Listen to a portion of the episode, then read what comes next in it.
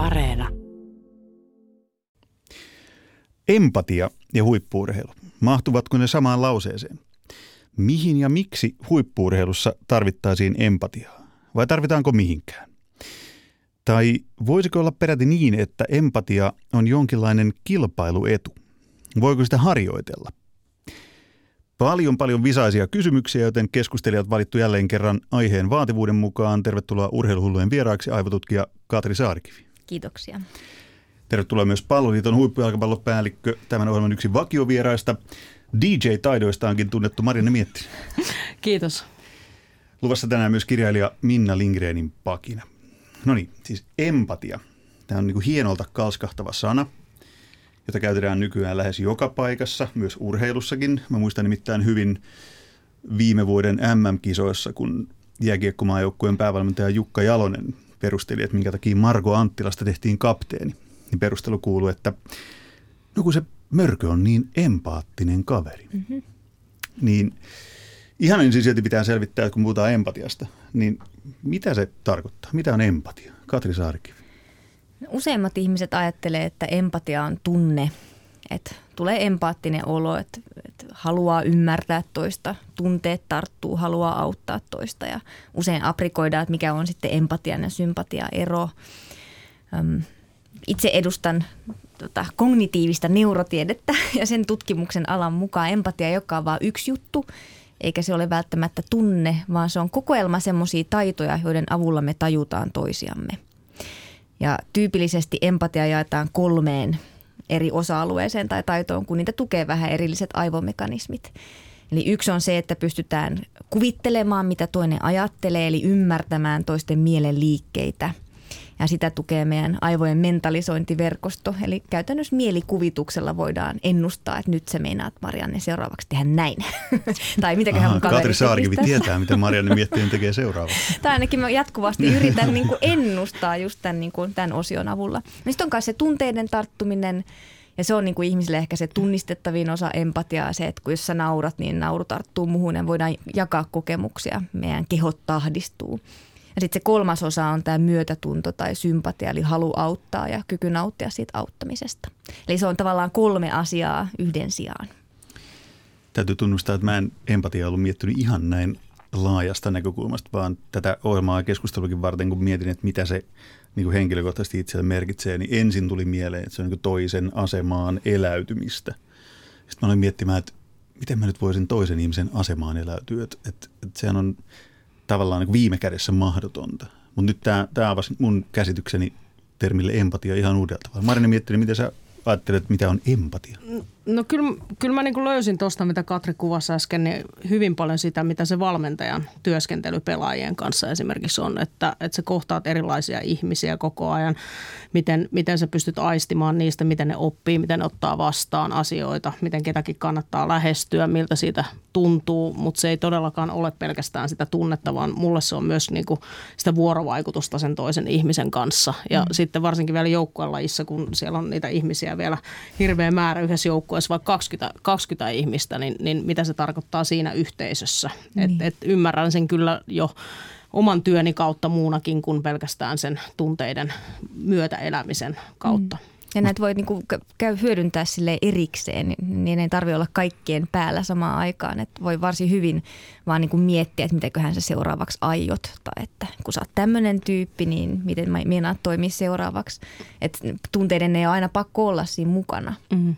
Mutta kyllähän se vaatii ihan älyttömän määrän kykyä ja taitoa olla läsnä, jotta sä pystyt, pystyt niinku tekemään ton, että, että sä pystyt aistimaan toisesta ihmisestä ja pystyt ennustamaan ja, ja pystyt, pystyt niinku, äh, tuntemaan myös hänen tunteitaan tai, mm. tai arvelemaan, mitä seuraavaksi tapahtuu. Niin jos mä en ole läsnä mm. siinä tilanteessa, niin ei, ei mulla ole mitään saumaa tähän. Ei, ja siis mitä paremmin on läsnä, sitä paremmin voi olla tietoinen siitä, että mitä omassa pääkopassa tapahtuu, jolloin sitä empatiaa pystyy ehkä taidokkaammin hyödyntämään. Että se ei ole vain jotain, mitä, mitä mulle käy, vaan se on semmoinen työkalu sitten. Mm. Mä koitan koko ajan miettiä, että onko mä nyt empaattinen ja osaanko mä nyt hyödyntää tässä keskustelussa niin empatiataitoja, niin, mutta ehkä se selviää tuohon kello 18.50 mennessä. Mm. On siis yksi iso teema on urheilu ja empatia. Ne on semmoiset termit, joita ei ole totuttu oikein yhdistämään keskenään. Mennään tänään myöhemmin syvemmin siihen, että, että miksi näin on.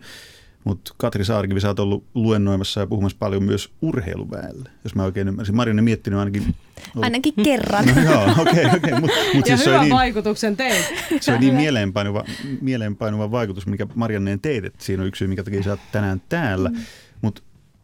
Ootko koskaan miettinyt aikaisemmin niin urheilun ja empatian suhdetta, vai onko se tullut vaan, niin kuin, että niin sitä kautta, että sut tilataan puhumaan johonkin, pitämään esitelmä tai luento ja sitten siellä sattuu olemaan vaan niin urheiluväkeä paikalla, mutta urheilu ja empatia.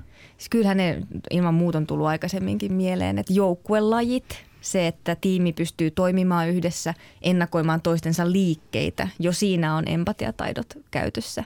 Eli ne ei olekaan niin jalkapallojoukkueen niin futistaitoisia, että mä juoksen ja syötän ja niin. harhautan ja niin. pelaan itseni vapaaseen paikkaan, niin sitten me osataan pelaa niin. peliä. Niin, ja tämä oikeastaan mä niin itse miettii aina tuota valmentamista myös siitä kannalta, että kuinka paljon asioita niin opetellaan etukäteen toimimaan tietyllä tavalla tietyissä tilanteissa ja kuinka paljon me pystytään niin luottamaan siihen, että – niin, kuin, niin jääkiekossa, jalkapallossa kuin koripallossa esimerkkinä, niin, niin pitäisi jalkapallossa 11 ihmistä havainnoida sama asia samaan mm. aikaan – tehdä sama päätös samaan aikaan ja toimia vielä samaan aikaan, niin, niin miten tämmöisen yhtälön saa toimimaan ja niin. mitä kaikkea siellä taustalla pitää olla rakennettu. Toki malleja, toki pelikirja, jotta ne pelaajat pystyy tunnistamaan tietyt tilanteet, että ne on saanut, saanut jonkun pohjan, sen partituurin siihen, että mm. millä tavalla me yritetään näitä tilanteet yhdessä ratkoa, mutta sitten se, että se vaan niin kuin loksahtaa kohdilleen. Mm. Niin kerro sä, mitä, mitä, mitä me saadaan se aikaan? Niin.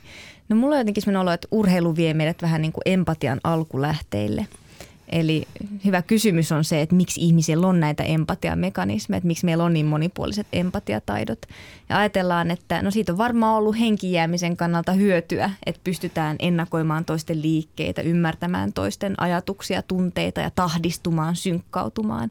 Ja siis no se eka hyöty siitä on se, että on pystytty metsästämään joukossa tehokkaammin, että on löydetty se yhteinen rytmi, jolloin se yhteistoiminta on tehokkaampaa. Mm. Että jotenkin sä tuossa alussa kysyit tai totesit jotenkin, että hyödynnänkö minä nyt empatiaa tässä, kun keskustellaan, niin sä jatkuvasti hyödynnät näitä empatiamekanismeja, kun me ollaan tässä vuorovaikutuksessa.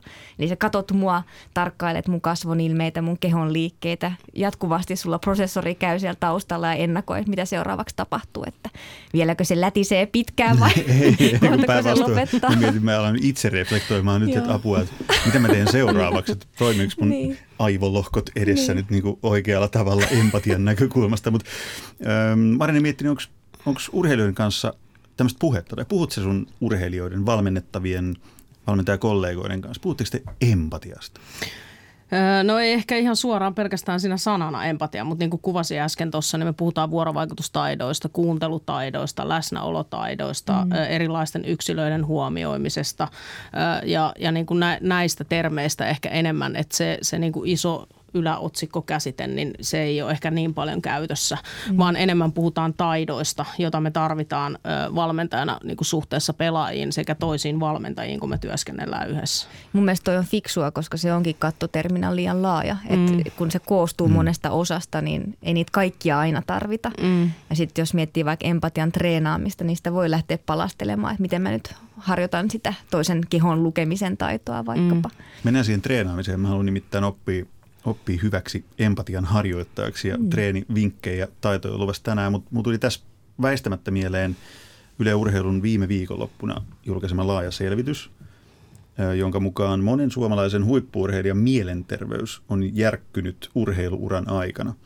Yle Urheilu siis toteutti kyselyn, johon vastasi 111 olympialajien aktiiviurheilijaa – ja uransa lopettanutta huippuurheilijaa ja yli 70 näistä urheilijoista kertoi kyselyssä kärsineensä uransa aikana mielenterveyden häiriöistä. Liittyykö tämä tähän meidän tämänkertaiseen aiheeseen mitenkään? Mulla se jotenkin mm. assosioitu vaan nyt päässä niitä hetkinen, että liittyykö tämä empatiaan? Niin, kyllä se varmasti niin kuin moni, monin tavoin saattaa liittyä empatiaan, että tota, kyllähän tämä huippuurheilu, ammattiurheilu on, vaatii ihmiseltä tosi paljon ja tota, siinä voi varmasti vähän niin kuin uhrata sen oman hyvinvoinnin, kun ne tavoitteet on niin kovat. Ja siitä tulee mieleen, että se, se ensimmäinen taito, joka on myös empatian kannalta tärkeä, on se just, mistä puhuit äsken Marian, mm. läsnäolo, mm. jota voi myös niin kuin kutsua semmoiseksi niin kuin itsereflektion kyvyksi, että kuinka tietoinen on omien, omista tunteista, omista mielenliikkeistä. Se on niin kuin se lähtökohta sille, että pystyy myöskin muissa niitä tajuamaan. Eli liittyy. Kato, mä asuin kerrankin oikein. Niin ja sitten mä, ehkä se yksi iso, minkä mä sieltä tunnistin, joka mun mielestä tähän, tähän osuu myös, niin on se itsemyötätunto. Mm. Ja, ja niin kuin urheilijathan on hyvin raakoja raakoja itselleen epäonnistumisten hetkellä ja vaativat itselle, itseltään paljon. Ja toisaalta se on niin kuin yksi, yksi, mun mielestä myös yksi olennainen asia sillä, että, että sulla on koko ajan nälkää kehittyä ja sä et mm. tyydy johonkin tuloksiin, vaan sä haluat olla parempi ja, ja myöskin vaadit itseltäsi tekoja sen eteen, mitkä mm. valmistaa sua sitten seuraavana päivänä olemaan vielä parempia. Ja ilman sitä niin, niin on vaikea myöskin päästä ihan sinne huipulle lajissa, mm. jossa kilpailu on tosi kovaa esimerkiksi. Mutta sitten se, että minkä painoarvon sä annat sille urheilumenestykselle ja miten se muokkaa sun identiteettiä, millainen sä oot, niin kuin ymmärrät sen, niin kuin itsekin vuosien varrella ymmärtänyt sen, että se tulos ei määritä mua ihmisenä. Ja, mm. ja se ehkä on se isoin, että, että mikä sen merkitys sitten sen, sen niin kuin ankaruuden kanssa sit sen kentän ulkopuolella itselle on. Niin, ja se on, se on kiinnostava taito, mikä meillä ihmisillä on, että me voidaan ajatella omia ajatuksia, me voidaan vähän niin kuin puhutella itseämme. Mm. niin kuin, nyt Saamari, tsemppaat vähän, yrität kovempaa, mutta sitten toisaalta sit voi miettiä, että voin puhua itselleni myös muulla tavalla. Et, tota, joo. Tätä, mä palaan tuohon mun alussa esittämään kysymykseen, että empatia ja huippuurheilu, kun urheilussa on kyse kuitenkin, huippuurheilussa on kyse – viime kädessä voittamisesta, siihen mm. kaikki tähtää. Niin väitän, että aika moni urheilija, jos mä menen nyt sille sanoa, että hei, nyt, nyt kun hankit paremmat empatiataidot, niin sit sä alat pärjään paremmin. Niin. No mutta Katri Saarikivi, onko semmoinen mahdollista, kun on puhuttu empatian treenaamisesta ja sen hyödyistä, moninaisuudesta, niin, niin. huippuurheilijan näkökulmasta onko empatiasta hyötyä? No on, jos sanotaan, että jos kilpailee jotain vastaan, niin on tämä vanha sanonta, että tunne vastustajasi. Mm. Mitä paremmin tajuaa vaikka vastustajan strategian ja mielen liikkeet ja vaikka mielen heikkoudet, niin sitä parempi kilpailija itse voi olla. Ja se on empatiaa käytännössä.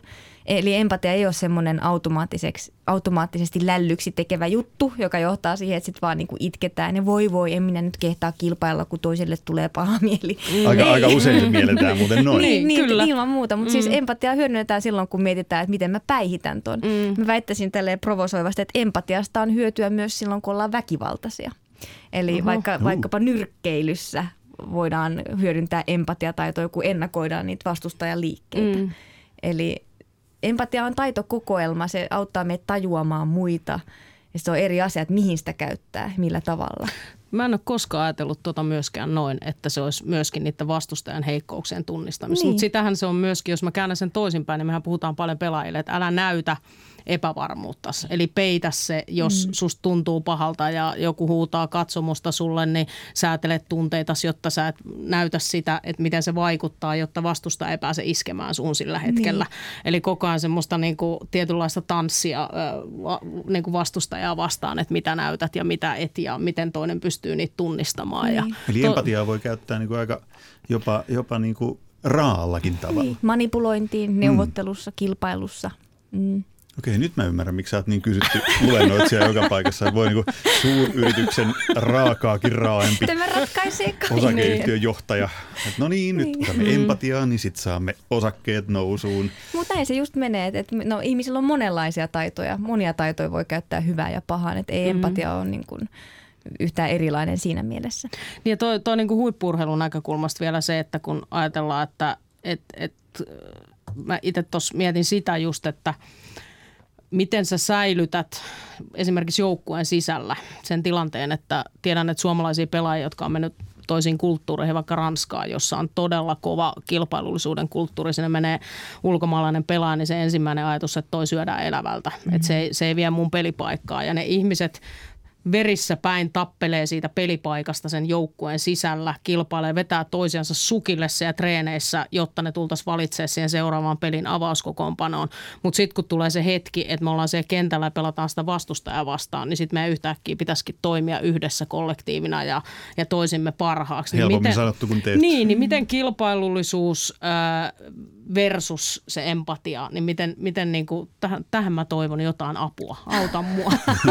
Ajattelin just kysyä sulta, että kuinka paljon se sisäinen kilpailu sitten heikentää sitä jouk- joukkueen yhdessä toimimisen kykyä? Niin, sehän ei saisi heikentää. Niin, mutta tapahtuuko niin? Kyllä sitä tapahtuu mm. myöskin, koska sitten se muuttuu, se ei, muut, se ei ole enää sisäistä kilpailua, vaan saattaa muuttua myös siihen, että se on enemmän kilpailua sitä toista, toista henkilöä vastaan niin. kuin se, että se olisi sitä, että minä haluan olla. Niin sä tarkoitat, nyt mä ymmärrän, että se joukkueen niin. sisällä Kyllä mä väitän, että tietyissä tilanteissa se vaikuttaa siihen. No, no onko siitä jotain hyötyä siitä joukkueen sisäisestä kilpailusta? Kyllähän se puskee niitä pelaajia kehittymään vielä enemmän niin. eteenpäin, niin. koska sun pitää olla parempi kuin Jussin, jotta saat avauksessa huomenna. Joo. Ja silloin sä haet toki myös sen valmentajan hyväksyntää, koska se valmentaja on se, joka viimeisessä kädessä päättää sen, mm. kuka siellä kentällä pelaa. Mutta käytännössä niin, niin äh, miten se vaikuttaa sun ja Jussin väleihin ihmisenä ja miten me pystytään sitten unohtaa se tilanne siinä vaiheessa, kun sun pitää tukea sen joukkueen menestyssä sitten, kun se peli alkaa. Mm. Oot sä penkillä tai saat avauksessa? No onneksi toi empatia on kyllä tosi semmoinen tilannesidonnainen juttu, että se tota, voi nopeastikin muuttua, kun tajutaan, että hei, meillä on toi yhteinen vihollinen tuossa. Mm. Niin, niin, tota, jos, jos vaan niin kuin siinä tilanteessa satsaa siihen, niin mä luulen, että sillä voi vähän niin kuin ainakin tilkitä noita sisäisen kilpailun aiheuttamia Eli taas se me- metsästys, että siinä vaiheessa kun tulee se uhka, niin, niin. me ollaankin kaikki sama, samassa veneessä ja yhdessä hyökätään niin. sitä uhkaa vastaan. Niin. Otetaan tähän väliin keskustelu ihan toinen näkökulma, nimittäin kirjailija Minna Lindgrenin Pakinan vuoro. Kuunnellaan, onko Lindgrenillä vastauksia näihin meidän tämänkertaisiin kysymyksiin. Myötätuntoinen eläytyminen toimii urheilussa yksinkertaisesti. Kaikki eläytyvät voittajan tunteisiin. Me kannustamme urheilijoita voittoon ja koska aina joku voittaa meitä empaattisia myötäeläjiä riittää riemuitsemaan toisen saavutuksesta. Suoranaisesta empatian myrskystä voidaan puhua, kun isänmaallisuus tai heimoaate yhdistyy empatiaan. Silloin suomalaiset juoksevat torille, riisuvat itsensä ja alkavat uida suihkulähteessä, myös ne, jotka eivät ole humalassa. Urheilija, jolla on kultamitali kaulassa, on osa meitä. Hän on meikäläinen ja siksi me voitimme ja saavutimme jotain niin merkittävää, että osaamme vahvasti eläytyä urheilijan kokemuksiin. Ja siksi me olemme taas empaattisesti Haavissa Manden altaassa ilman paitaa. Sitä on urheiluempatia. Empatia vastakohta lienee antipatia. Se on empatiaa oleellisempi osa urheilua, koska kilpailussa on aina vastustaja, jota kutsumme empaattisesti myös viholliseksi.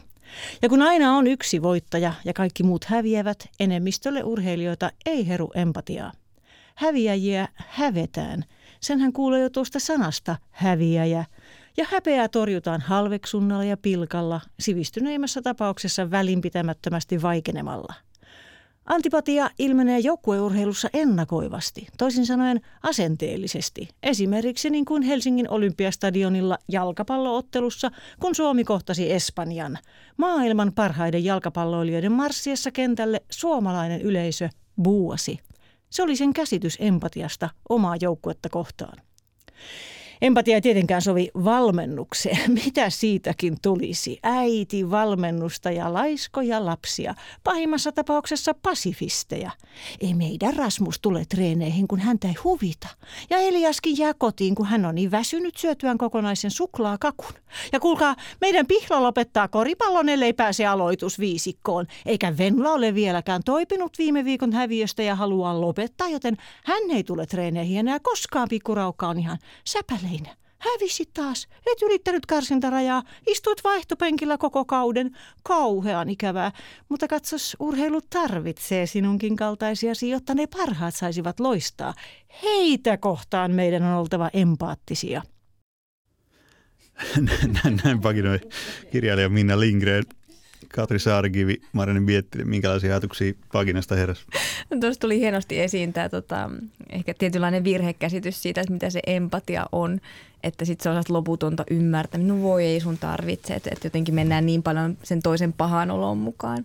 Voi sitä venlaa, kun se ei päässyt niin. kentälle, kun ikävä valmentaja Marianni mietti, niin valitsi paremman sille Niin, niin, ja sitten kun just kun kuvailin tuossa aikaisemmin sitä, että maajoukkojen valmentajana se joudut aina valitsemaan pelaajia ja pudottamaan mm. ja, ja sitten vielä, vielä roolit muuttuu. Joku voi olla tosi tärkeä omassa seurajoukkueessa ja sitten maajoukkueessa rooli ei olekaan yhtä iso, mutta, mutta ehkä mulle tuli kaikkein eniten tuosta se semmoinen niin ajatus itselleni, että et, mikä on tässä vuosien valmennuksen varrella kasvanut, niin kun se yksi yksittäisen pelin voitto ja pelkästään se tulosmenestys ei ole se syy, miksi urheillaan, vaan urheillaan sen, sen äh, niin kuin harjoittelu, että nautitaan siitä harjoittelusta, nautitaan niistä ihmisistä, nautitaan omasta kehittymisestä.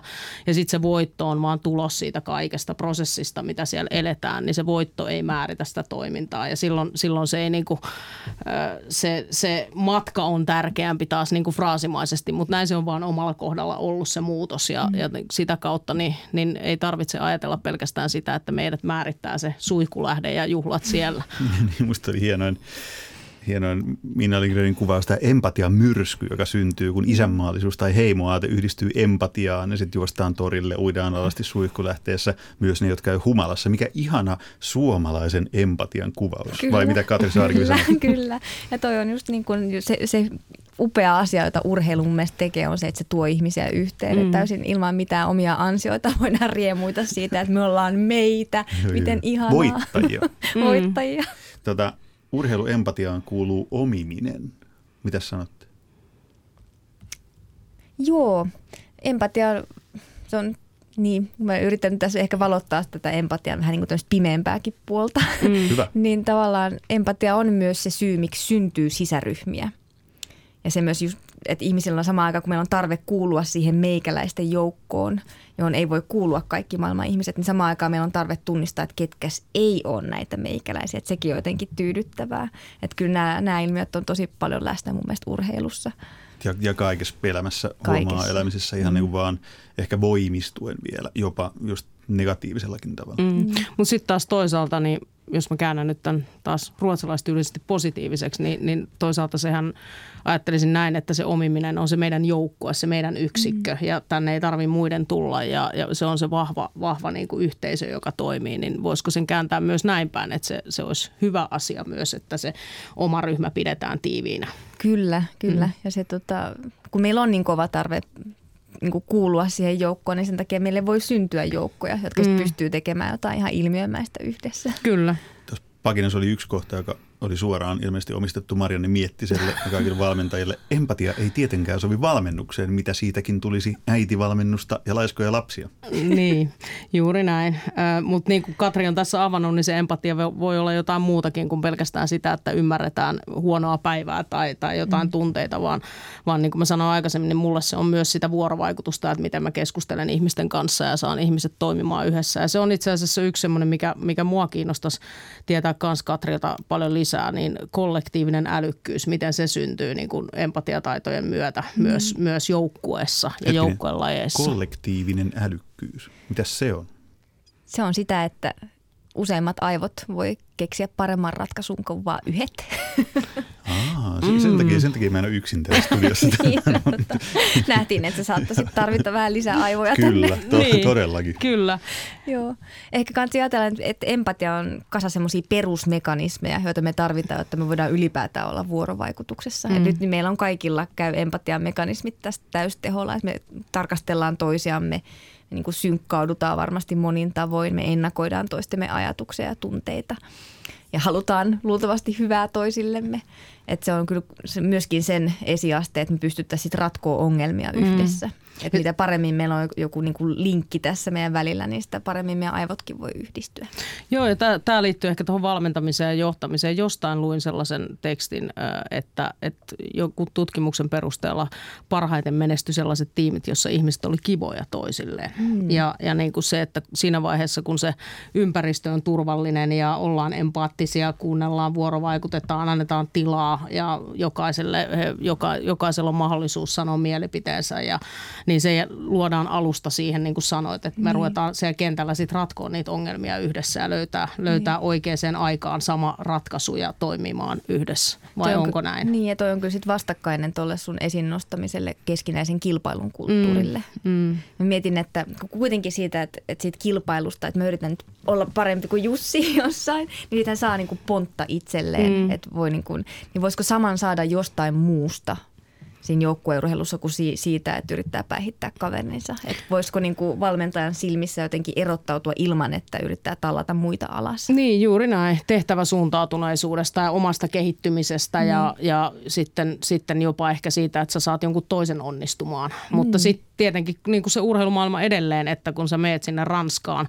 pelaamaan ja, ja tota, sä kilpailet sen ranskalaisen pelaajan kanssa siitä samasta paikasta, niin et sä yritä varmaan alentaa sitä, mutta sun on koko ajan oltava parempi, ellei jopa kaksi kertaa parempi niin. kuin se pelaaja, jotta sä pääset pelaamaan. Niin huippu, huippurheilun tietynlainen, tai mikään tietynlainen, vaan raadollisuus on sitä, niin kuin Minna Pakinassakin totesi, että yksi voittaa tai yksi joukkue voittaa ja muut häviää. Kyllä, ja, ja sitten aina kuitenkin se kilpailu on se ydin. Että joka ikinen kerta, kun me mennään kentällä, niin me tehdään kaikkemme, että me voitetaan. Mm-hmm. Etsitään ne vastustajan heikkoudet ja pyritään iskeä niihin ja hyödyntää omia vahvuuksia. Me totta kai yhdessä kollektiivina ö, kentällä, mutta sitä ennen on ollut sisäistä kilpailua, että ketkä pääsee siihen metsästysretkelle, siihen vastustajan. Ja sitten kun se on sun työpaikka ja niitä paikkoja ei ole maailmassa paljon, mm-hmm. niin siellä alla on ensin, että sä pääset Suomesta ulos, niin siinä on kilpailu. Ja sitten kun mm-hmm. sä kilpailet ulkomailla, ulkomailla ja koko ajan tulee uusia, jotka haluaa syödä sut elävältä ja viedä sun paikkas.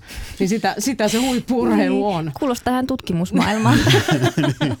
Tätä on monessa paikassa. Niin. Ver, verissä päin artikkeli on pakko niin. saada julkaistuksi. Mutta ehkä tuossa se semmoinen, just semmoinen itsetietoisuus ja just se läsnäolon taito voisi auttaa, että, että pystyisi jotenkin mielessään erottaa sen, että vaikka me nyt kilpaillaan samasta jutusta ja vaikka mä niin se ei välttämättä tarkoita sitä, että mä vihaan sinua mm. tai että se, sen ei tarvitse antaa jotenkin – syödä tätä meidän hyvää vuorovaikutussuhdetta? No se, se vaatii, jos joku, niin, niin aika paljon ihmiseltä, mm. jos pystyy todellakin huippuurheilussakin vielä miettimään, vaikka jossa niin kuin Marjani mietti, niin hyvin sanoi, niin, että kun verissä päin kilpaillaan siitä yhdestä ainoasta paikasta, mihin mä haluan, niin siinä on kymmenen muuta odottaa, niin yritäpä siinä sitten, että ollaanpa empaattisia ja nyt ajatellaan, että no en mä nyt ehkä sitten kuitenkaan niin kuin, mm. ja sitten kuitenkin sun on pakko tehdä se, jotta sä päihität, kukistat sen toisen. Mm. Mutta siis jos nyt uskotaan siihen, että niin kuin tämä keskustelu vääjäämättömästi todistaa, että urheilussa tarvitaan empatiaa, huippuurheilussa tarvitaan empatiaa monestakin syystä, varsinkin kun Katri Saarikiven oppien mukaan se ymmärretään niin kuin monenlaisena, kolmena eri asiana, mm. niin kuin totesin. Niin sitten seuraava kysymys kuuluu, että miten sitä niin kuin treenataan? Miten urheilijat, huippuurheilijat treenaa sitä? Meneekö jatkossa nyt niin, jos kaikki jääkiekkoilijat kuuntelevat tämän ohjelman, niin lätkäjoukkueen maanantai-aamutreenit, ensimmäinen harjoitus, empatiataidot. Niin. No, mä, niin, olisi aika siistiä. Niin olisi. Niin, tavallaan, mä en usko, että tarvitsee niin erottaa siitä muusta tekemisestä. Et, et silloin kun niin kuin liikutaan yhdessä toisten kanssa ja yritetään liikkua joukkueena paremmin, niin se on empatiatreeniä. Et yrit, mutta ehkä jos sen tekee, ehkä jos sen tiedostaa, että mitä tässä tapahtuu, niin siitä voi saada enemmän tehoja irti. Ja sitten just se, se itse empatia, itse myötätunto, mistä sä puhuit, mm. niin se voisi kyllä olla ehkä, ehkä niinku semmoisena hyvänä lisäosana siinä. Niin armollisuutta itseä kohtaan, voiko niin, sen ilmaista näin? Niin ja parempi tietoisuus siitä, että mitä omassa pääkopassa tapahtuu ihan niin. sen, niin kuin lisä, sen armollisuuden lisäksi. Kyllä, ja toihan on hyvin olennainen, niin kuin sä kuvasit tota liikkumista yhdessä, että sä, sä niin kuin, sitähän se jääkiekkojoukko ja koripallojoukko ja jalkapallojoukko tekee koko ajan, että et, et, etsii sitä, sitä niin kuin yhteistä rytmiä mm. sille suoritukselle.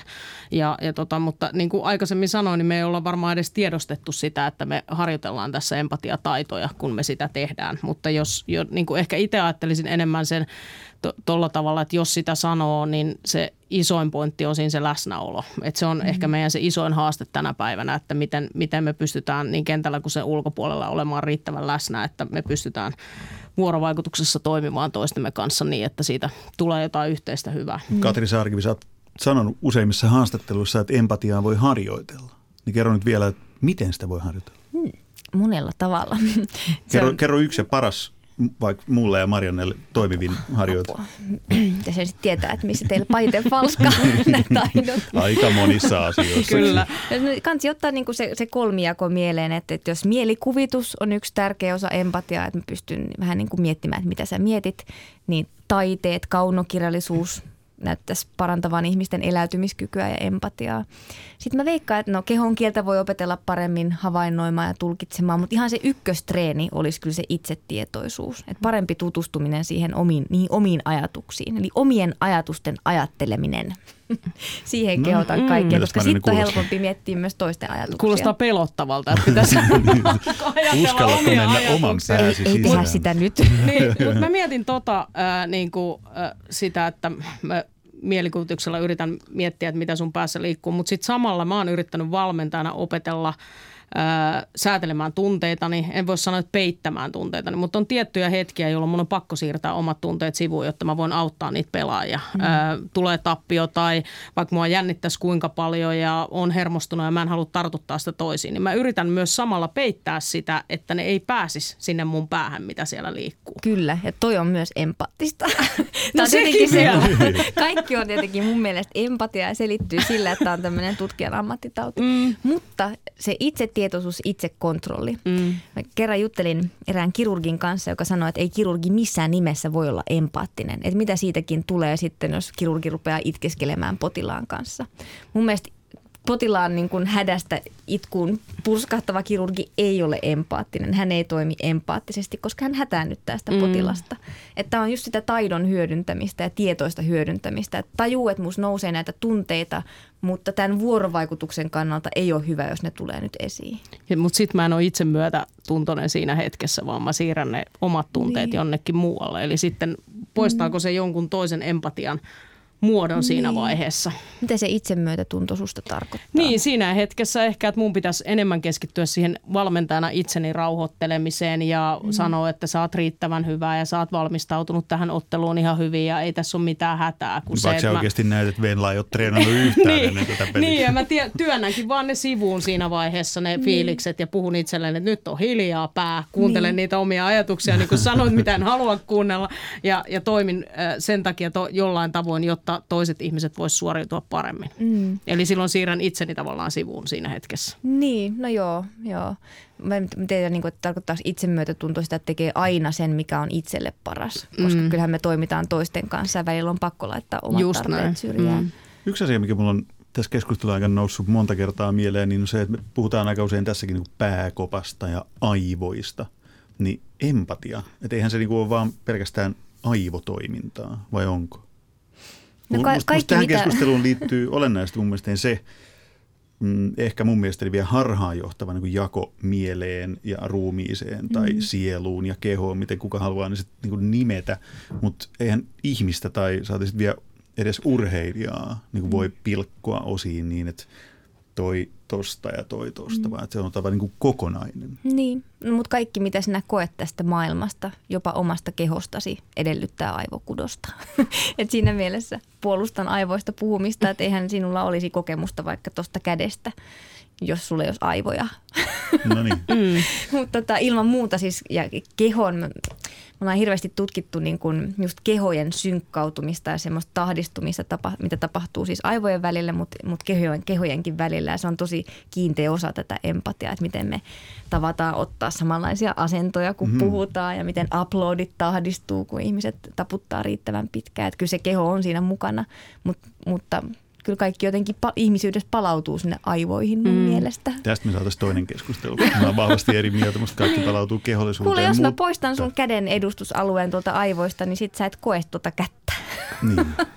se on raakaa, mutta niin se näyttäisi menevän että kokonaisuus. No, me tehdään siitä, mm. siitä oma keskustelumme, koska meillä on tuommoinen seitsemisen minuuttia aikaa, niin nyt, nyt tämä dualismin, dualismin haamua en, en ota tähän studioon. Mä olen kammottava materialisti. niin. Mutta tota, empatia ja urheilu, nyt ollaan päästy aika, aika pitkällekin jo siinä. Niin, ja siis kyllä mä onnekseni voin niin kuin sen sanoa, että puhuttiin, Minna sanoi, että se ei varsinkaan sovi valmentamiseen, niin kyllä mä sanoisin, että tänä päivänä meillä urheilussa, joukkojen urheilun tunnen parhaiten, niin niin näen sen, että valmentajat on kehittynyt ihan älyttömästi näissä taidoissa nimenomaan. Ja en, niin kuin sanoin, niin en osaa sitä käsitettä ehkä itsessään käyttää sillä tavalla, mutta niissä taidoissa, että miten me, miten me hyödynnetään erilaisia empatiaan kuuluvia taitoja pelaajien kanssa ja sen valmennus, valmennustaffin johtamiseen ja, ja mitä se sitten tarkoittaa niin kuin käytännössä sen kollektiivin suorituskyvyn kyvyn, ö, tasolle. Että, että kyllä me niin kuin siinä mielessä niin ollaan varmasti – varmasti kehitytty paljon. Mm, mm. Se, mitä mä, mä jäin miettimään, että kun tota, on ollut paljon keskusteluakin viime aikoina näistä eri valmennustekniikoista, niin voisiko joskus olla empaattista huutaa ja niin kuin olla, olla valmennettavalle ikävä?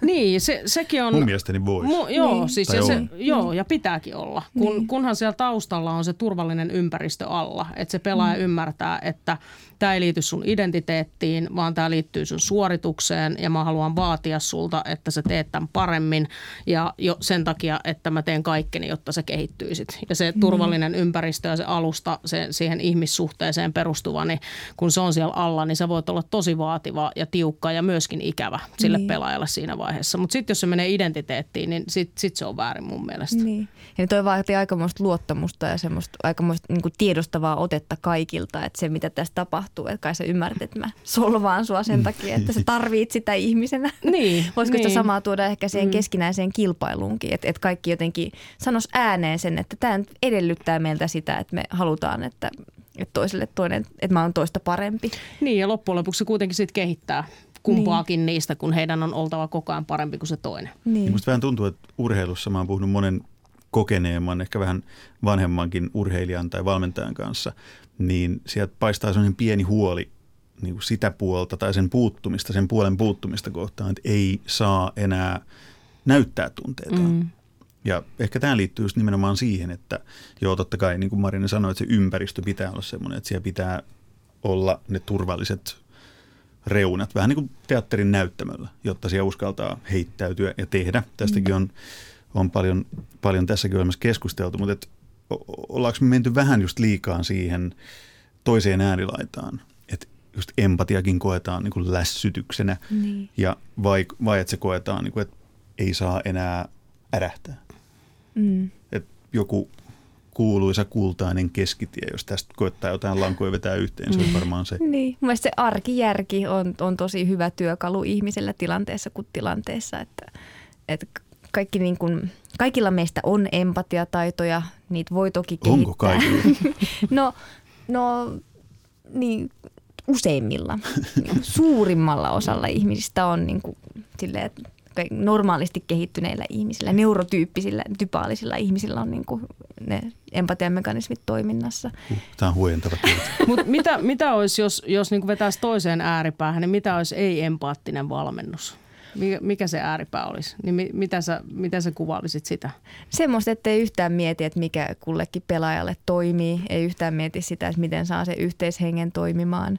Ää, ei yritä luoda semmoista henkilökohtaista kontaktia pelaajiin, vaan niin kuin vetelee jotenkin mutkia suoriksi ja Mm. tota, ajattelee, että sama sapluna toimii kaikille. Ei ymmärrä itteensä valmentajana. Mm. 80-luvun valmennusta, toisin sanoen. Vanhan liiton valmennusta. Marini miettinyt, oletko tämän keskustelun jälkeen entistä empaattisempi valmentaja? Öö, kyllä mä oon pitänyt itteni aika empaattisena tähänkin asti, mutta mä en ole välttämättä aina tiedostanut, mit- mitä kaikkea siihen empatiaan liittyy. Mm. Et enemmän mä oon niin kuin miettinyt sitä silleen, että mikä, mi, mikä käytös minussa on öö, aiheuttanut hyvää vastavuoroisuutta ja sit sitä kautta niin kuin vahvistanut sitä omaa käytöstä, et liittyen pelaajien kuunteluun ja heidän mielipiteisiin kysymyksiä osallistuttamiseen ja muuta, muuta. mutta tämä niin kuin lisää sitä ymmärrystä siitä, että mitä kaikkea siihen kuuluu. Oliko tämä meidän keskustelu nyt riittävän empaattinen, Katri Saarikyy? Annan arvosanan yhdeksän ja puoli. Oi, oi, oi. Ohjelmamme on empaattinen. Hei, iso kiitos keskustelusta Marini Miettinen, Katri Saarikivi. Nyt me ollaan entistä empaattisempia.